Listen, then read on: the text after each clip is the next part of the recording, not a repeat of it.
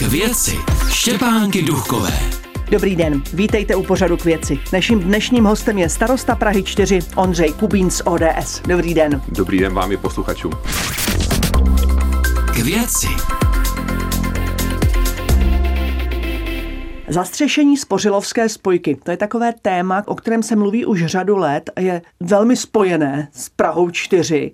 Máte tam hluk, prach, emise. Proč se stále tolik let nedaří těch 800 metrů spojky zastřešit? My jsme začali teda, musím říct, náročným tématem, protože přesně jak říkáte, zastřešení spořilovské spojky je běh na dlouhou tráť, řeší se to dlouhodobě. Už v prvním období primátora Bohuslava Svobody, který byl jedním z iniciátorů, se diskutovalo o zastřešení. Nicméně problém je samozřejmě v nákladovosti toho projektu. A to budou vyšší stovky milionů korun, v současné době spíš, spíš někde kolem jedné miliardy. A další věc je, je diskutována potřebnost zastřešení ve vazbě na budoucí výstavbu Pražského okruhu. Nicméně, eh, pokud, a já věřím, že jednou vznikne Pražský okruh, tak eh, zastřešení Budějovické bude mít význam dvojího charakteru. Jedna věc je pořád nějaká tranzitní doprava tam bude a druhá věc je za celý se, my tomu říkáme jízva mezi starým a novým spořilovem. Vznikne tam nová eh, z našeho pohledu ideálně sportovně rekreační zóna, nějaká parkovací místa. Nicméně... Nahoře, na té střeše. Na té střeše ano, Takže se to tak. bude bude moci i pěkně přejít mezi tím starým tak, a novým spořilovem. Tak. Dnes je to trochu problém, kdo to tam nezná, tak se tam uh, velmi uh, může ztratit. Je to tak, je to tak. Uh, není to tam úplně komfortní, je tam hlavní ulice, kde je, kde je přemostění, nicméně, nicméně tlačíme tento projekt zastřešení. Musím říct, že v současném době jsme našli pochopení uvedení magistrátu, což se v minulém volebním období nedařilo, dokonce byť od roku 2018 tam vznikla pozitivní posudek na eh, životní prostředí, takzvaná EIA, tak přesto eh, minulé vedení do tohoto projektu neinvestovalo žádné prostředky. Nicméně eh, letos to byla, nebo řekněme, toto volební období je to jedno z našich velkých priorit. Setkali jsme se s pochopením magistrátu a už jsou na to vyčleněné první prostředky na projektovou dokumentaci, takže věříme, že ten projekt opravdu posuneme a abychom to maximálně podpořili, tak my jsme tady měli minulý týden návštěvu, nebo tady u nás na Praze 4 jsme měli návštěvu pana primátora, vzali jsme ho tam, zaspomínal na období, kdy on ještě v, v, ve své prvotní funkci usiloval o to zatřešení. Věříte tomu, že se začne zastřešovat ještě v tomto volebním období? V to doufám. Já samozřejmě, aby jsme zrealizovali stavbu v tomto volebním období, to je nereálné. Přece jen to náročná stavba, a další povolovací procesy, projektové dokumentace a tedy a tedy. Nicméně věřím, že je reálné, abychom ke konci tohoto volebního období opravdu tu stavbu alespoň zahájili. Budou se stavět protihlukové zdi kolem Spořilova, například u Spořilovského plácku? Tam je v podstatě, co se týká projektu toho daného území, ten je ještě pořád nějakým způsobem živý, vyvíjí se, protože i součástí toho zastřešení by měla být nová tramvajová linka, která povede až na Prahu 11, takže ten projekt jako takový ještě je živý. Zatím se s tím počítá, nicméně uvidíme, co bude, jaký bude finální výstup. Další téma, které vás taky určitě trápí, je neutěšený stav pasáže Budějovická, která spojuje vestibul metra s Olbrachtovou ulicí a s ulicí Antala Staška. Tam je rozvolněná dlažba, je to tam ošklivé, když prší, tak tam prosakuje voda. Jak ten problém budete řešit?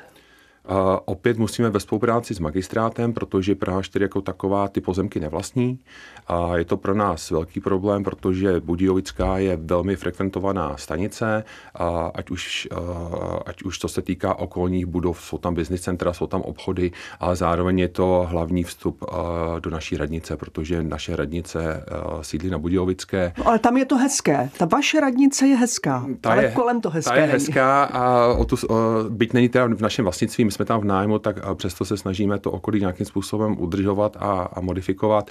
Nicméně ten samotný takzvaný bazén, protože ono je to takové podloubí uh, toho vestibulu, tak bohužel eh, narážíme na to, že jsou tam složité majetkoprávní vztahy, jsou tam nějaké, eh, nějaké ty části jsou nevyjasněné, pak jsou tam samozřejmě soukromí vlastníci, kteří, pro které by uzavření v rámci rekonstrukce toho bazénu bylo složité z hlediska jejich podnikání a pak samozřejmě jsou tam, jsou tam nějaké eh, vazby na to, že ten majetek nebo vpadá pod dopravní podnik, respektive magistrát. Takže my máme více do partnerů, se kterými musíme komunikovat a spíše to o tom, že je tlačíme, než abychom reálně my mohli tam něco začít a, a realizovat. V podstatě minulé volební období se podařili rekonstruovat schody na Budějovické, což, což bylo opravdu složité téma, také se to řešilo několik let, protože nikdo vlastně reálně neviděl, komu ty schody patří. A ještě jedna věc, která je taky takový černý puntík na Praze 4, a to je stanice metra Kačerov. Kdy tam začne rekonstrukce?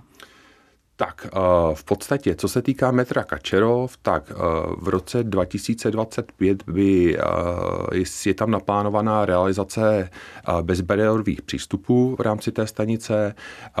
Zároveň existuje projekt, který by zrevitalizoval tu stanici jako takovou. Je to developerský projekt, protože část těch pozemků jsou soukromé, takže by tam měla vzniknout i nad samotnou stanicí, řekněme, nějaká výstavba, nějaká, nějaký komerční prostor, a e, to území jako takové by mělo doznat e, výrazné, výrazné proměny, pozitivní proměny doufám. A myslím si, že taky reálné, abychom v rámci tohoto volebního období ty, tu proměnu nějakým způsobem posvětili, protože opět, co se jedná o majetek magistrátu, částečně o soukromý majetek, my jsme tam, my se k tomu samozřejmě vyjadřujeme jako městská část, na jejíž území se ty aktivity, nebo řekněme ta realizace projektu bude odehrávat, nicméně vypadá to velmi nadějně, takže věřím, že opět ke konci volebního období bychom mohli zahájit.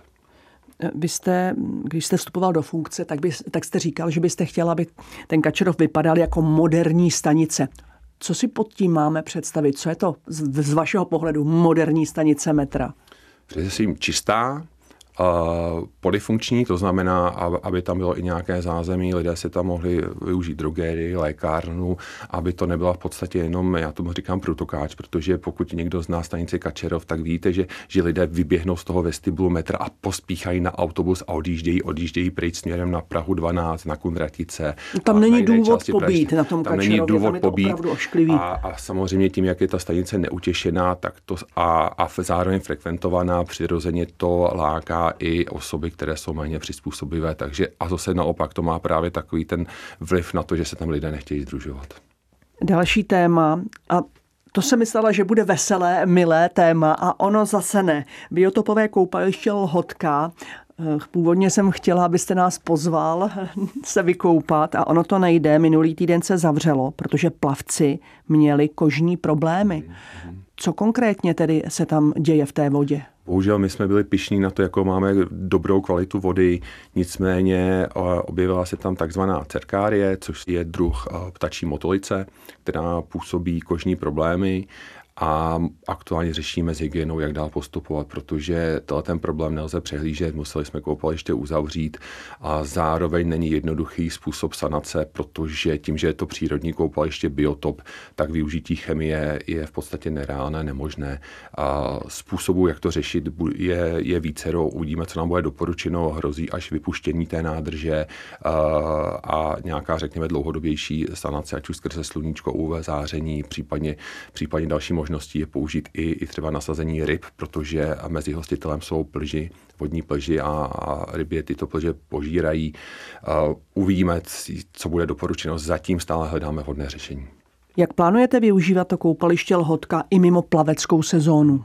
To je, to je další velké téma, protože v současné době je biotop využívaný zhruba čtyři měsíce v roce právě přes tu plaveckou nebo koupací sezónu. A my máme naplánované projekty, rádi bychom tam dobudovali venkovní sportoviště a maximalizovali potenciál toho, toho areálu, abychom ho mohli rozšířit tu dobu využitelnosti na maximum měsíců v průběhu roku. Když jste nastupoval do funkce, tak jste mluvil o projektech revitalizace některých sídlišť na Praze 4. Kde budete revitalizovat? Já si myslím, že téměř každé sídliště v Praze by si zasloužilo revitalizaci, nicméně kde cítíme asi největší problém je sídliště mezi ulicemi Antala Staška a Lobrachtova kde jsou, řekl bych, zrekonstruované, zrevitalizované jednotlivé ty bytové domy, což je zásluha SVE, kterým patří tyto domy, nicméně ty samotné ulice a silnice, to přilehlé okolí je velmi zanedbané. Obzvláště v zimě se tam tvoří louže, jsou tam poškozené vozovky. Opět je to oblast, která spadá pod zprávu TSK, což je, což je magistrát. Snažíme se s nimi intenzivně komunikovat na tohleto téma. Já už jsem několikrát na magistrátu i byl a a věřím, že se podaří alokovat nějaké finanční prostředky, abychom opravdu tohoto sídliště z mého pohledu nejhorší, nejhorší v, v rámci Prahy 4 dokázali zrevitalizovat. Já vám děkuji za to, že jste přišel do pořadu k věci. Neschledanou. Děkuji vám a ještě jednou hezký den. Naším dnešním hostem byl starosta Prahy 4 Ondřej Kubín z ODS. To je pro dnešek vše a těším se příště zase naslyšenou. K věci.